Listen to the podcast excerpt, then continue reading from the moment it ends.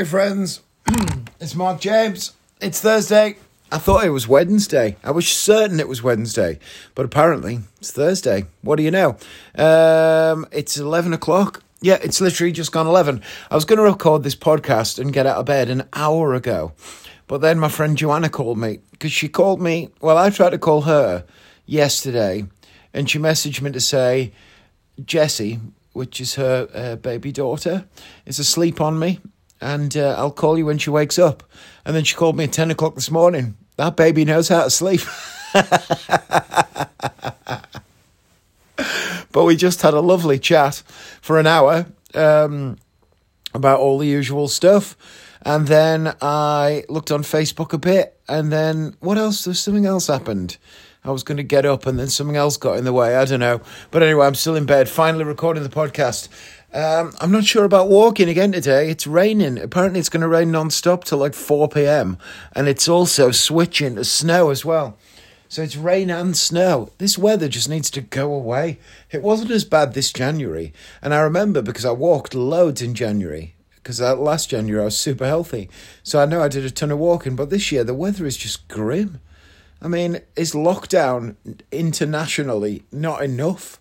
Jesus Christ, give me a break. Um, I forgot to mention the old food parcel scandal that's been going on with the government. I mean, that is bad, isn't it?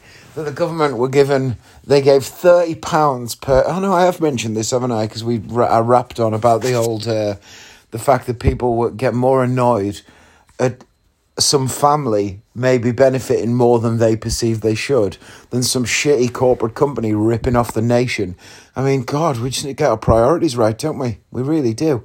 Um, I went and bought my battery yesterday. Today's going to have to be a win day, isn't it? I was very philosophical yesterday. I finished learning the deck of cards. I got all the way to 52. That's pretty good. I can now recite them. I can't tell you how that'll help because I don't want to give away magical secrets, but it's been a hell of a week. And now the real work starts. I'm going to have to work even harder to use that knowledge and utilize it in a way that's going to be interesting. So, oh, a little stretch. I like that. Oh, it wasn't 11 o'clock, it was 10 past 11. I was misreading the. Um, oh, I'm stretching. I was misreading the time. Um, so, them noises are funny, aren't they? I like little internal noises you make. Like when you stretch, you, it's not a proper stretch, is it, if you don't go, oh, oh, it makes the stretch better. That might have sounded like I was shitting then, but I wasn't. I do make that same noise though, if you want to imagine you're in the room. Um, but no, I'm still in bed. But yeah, you make that noise when you stretch. I like those little internal noises we make that are almost not really loud enough for anybody to hear, but we still make them. You know, when you're on a roller coaster and you go down the worst part of the roller coaster, or what's that? There used to be this um, ride at Blackpool Pleasure Beach. I'm shifting about in bed now. There used to be this ride at Blackpool Pleasure Beach, and when I was growing up, it was called the Pepsi Max and essentially it was like a big tall pole. I don't know how tall, pretty high though, really high, and um, it had like a hexagonal seating arrangement around it. You'll have seen these rides where there's a hexagon around it, and each side of the hexagon might have two, three, or four seats on it facing outwards away from the central pole. And essentially it gets released and the thing shoots up into the air as fast as it possibly can. And then it hits the top and it falls back down again. And then it goes up again and then it slowly you know releases that that thing and then eventually lowers you back down to the ground. There's one in zombieland at the end of Zombieland 1 when they get shot up in that and then they slowly start getting lowered down back to the clown. Well, one of them rides. I don't know what you call it, but one of them. And um, oh, that was the other thing that cheered me up today. Uh, Bart, who I've mentioned on this podcast many times, uh, long time listener, uh, not first time writer. People say that, don't they? Long time listener, first time writer. He's long time listener, not first time writer. Lovely man he is from New York. He um, messaged me this morning to say, uh, "You." Let me tell you the exact message. It's very short, but it's very nice and it was exactly what I needed. He just put, "You are far from a failure, and I hope that today is better." Uh, is a better day, which is really nice. That's sometimes that's all you need, isn't it? Because yesterday I talked about how I felt like a total failure. So I woke up to that message, and then my friend Joanna rang me and made me feel better, as she often does. And then uh, I'm in a bit of a chirpier mood, except for the weather. I think if the weather was nice, I'd be getting ready to go walking now. So I don't know what I'm going to do. But anyway, let's put that to the side. So there's one of those rides at the Pleasure Beach, which is a Blackpool based theme park. And it was called the Pepsi Max. And then they renamed it maybe uh, 10 years ago, and I think it was called the Tango Ice Blast. So basically, it's just an advert, isn't it, for some drink? But the but the ride is the ride. And when you get shot up into the air on that, I always remember the noise that I made. And it's the same noise I make when I go down the dip on a roller coaster. You know, you get the long bit where you're climbing up the roller coaster and you're shitting yourself. And then eventually it goes over the edge and you tip down. Some of the cruel roller coasters, they pause for a split second at the top and then they dip. But as you hit that ride, you always go,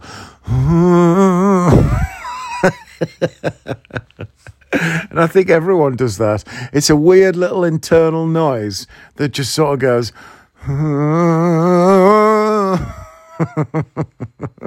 it's like worry and fear, but you're so afraid that you can't get the noise out audibly, really, and just exists inside of you.